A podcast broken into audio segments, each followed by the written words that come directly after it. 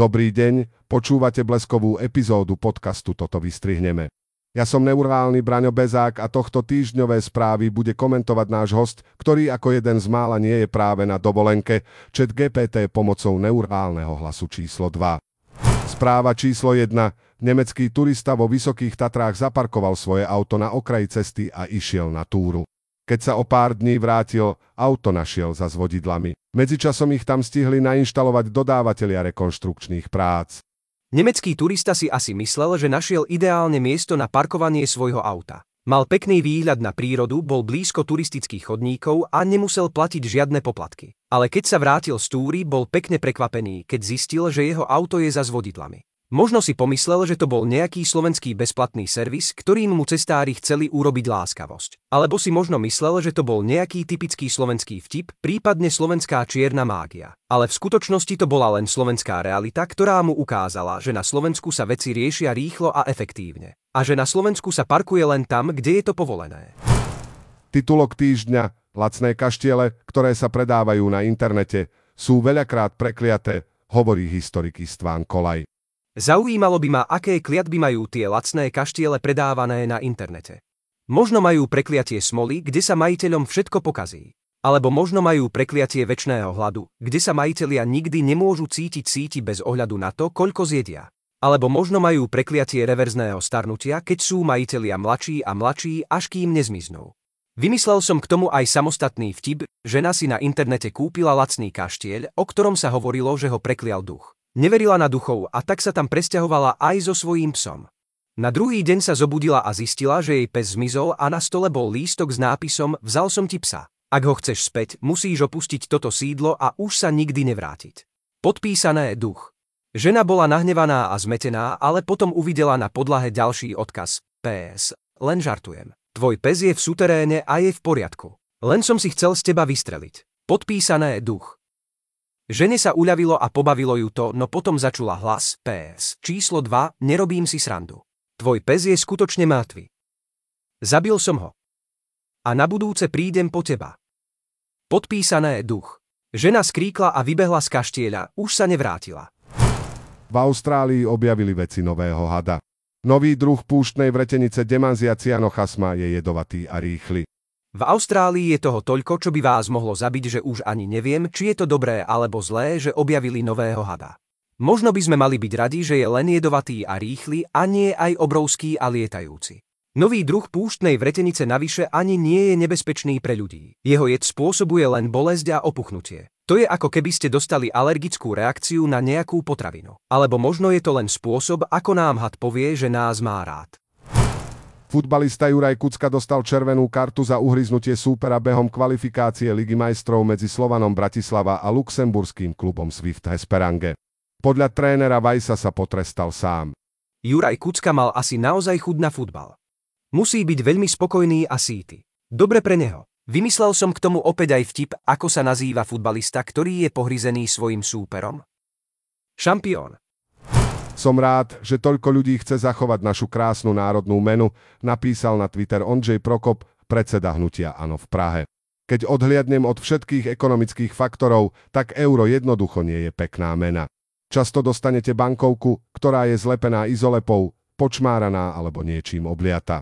V jednom obchode vám vrátia centy, v druhom povedia, že ich neberú a tak ďalej, dodal. Zaujímalo by ma, či Ondřej Prokop niekedy cestoval do iných krajín, ktoré používajú euro. Musel byť šokovaný a znechutený pohľadom na bankovky a mince, ktoré tam používajú. Určite si so sebou priniesol vlastné peniaze a všade, kam prišiel, sa ich snažil používať. Musel čeliť mnohým ťažkostiam a nepríjemnostiam, ale bolo mu to jedno, pretože bol verný svojej mene. Skutočný patriot.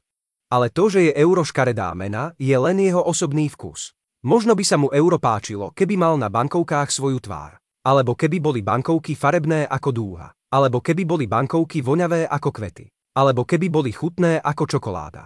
Ale to by bolo príliš dobré na to, aby bolo pravda. Takže nech sa radšej zaoberá dôležitejšími vecami, napríklad svojím hnutím, ktoré je podľa mňa škarečie ako euro. Švedská inflácia zostáva vysoká aj po skončení koncertov Beyoncé v Štokholme. Niektorí ekonómovia im pripisovali vinu za rast cien v reštauráciách a ubytovacích zariadeniach. Koncerty Beyoncé v Štokholme boli také úžasné, že všetko ostatné popri tom vyzeralo lacno. Preto rástli ceny reštaurácií a ubytovacích zariadení. Ale možno by o inflácii mohla začať aj spievať začať môže hitom All the Single Prices, Put Your Hands Up, ktorá by bola o tom, ako sa ceny neustále zvyšujú. Myslím, že by to bola veľmi chytľavá tanečná pieseň. Balkán potrápila vlna horúčov zvaná Kerberus. Niektorí návštevníci a obyvatelia chorvátskeho letoviska Nin sa pred extrémnym počasím a ostrými slnečnými lúčmi rozhodli chrániť silnou vrstvou bahna. V prírode sa takto pred slhkom chránia slony alebo nosorožce. Zaujímalo by ma, či tí ľudia v chorvátskom letovisku vedia, že napodobňujú slony a nosorožce. Je to zaujímavý spôsob, ako sa vyrovnať s extrémnym počasím a ostrými slnečnými lúčmi. No divím sa, že im nevadí, keď sa zašpinia, zapáchajú a lákajú na seba hmyz.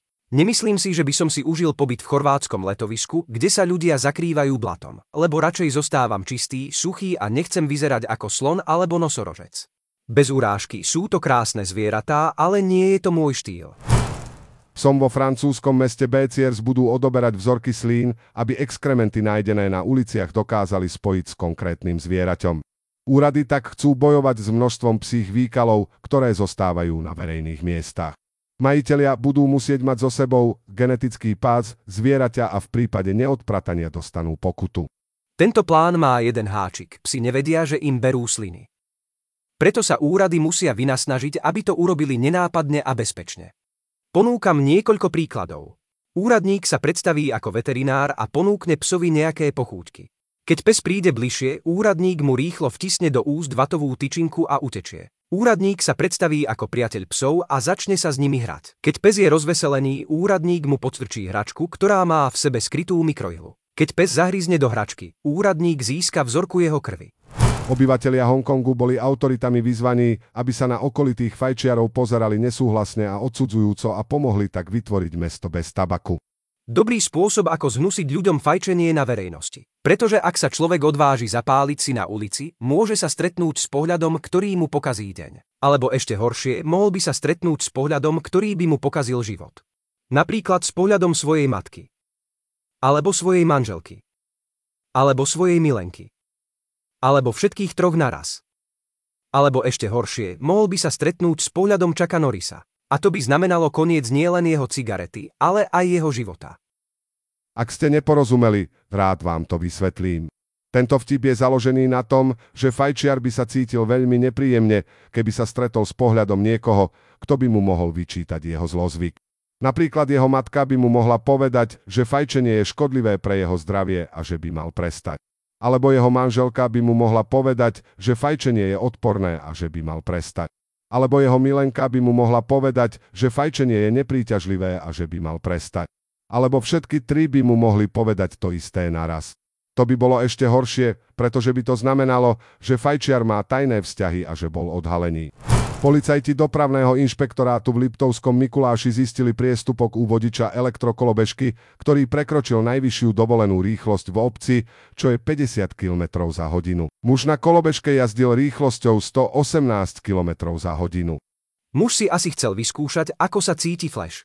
To je fiktívny superhrdina z komiksov a filmov, ktorý dokáže bežať rýchlosťou svetla a manipulovať s časom. Muž na elektrokolobežke si možno myslel, že ak pôjde dostatočne rýchlo, dokáže spôsobiť časovú anomáliu a presunúť sa do iného vesmíru. Bohužiaľ, jeho plán sa nevydaril a skončil v rukách policajtov, ktorí ho zastavili za porušenie dopravných predpisov. Tí museli byť veľmi prekvapení, keď videli, akou rýchlosťou sa muž pohybuje. Možno si najprv mysleli, že je to nejaký mimozemšťan alebo robot. Toto bola posledná správa dnešného dielu. Za hostovanie ďakujeme Četu GPT, ja som nebol Braňo Bezák a toto nebol humoristický podcast. Dovidenia na budúce so živými komentátormi, ktorí sa budú vysoko nastavenú latku ostrov typu snažiť prekonať.